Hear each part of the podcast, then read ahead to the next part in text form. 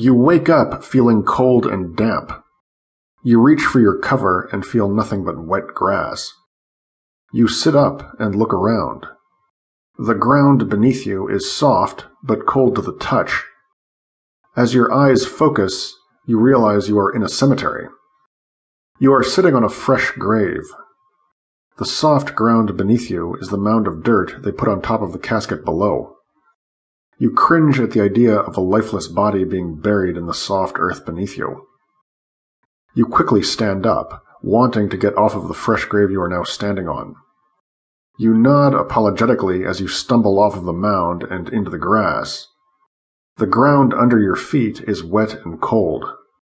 You look down instinctively and realize you are wearing nothing but what you wore to bed.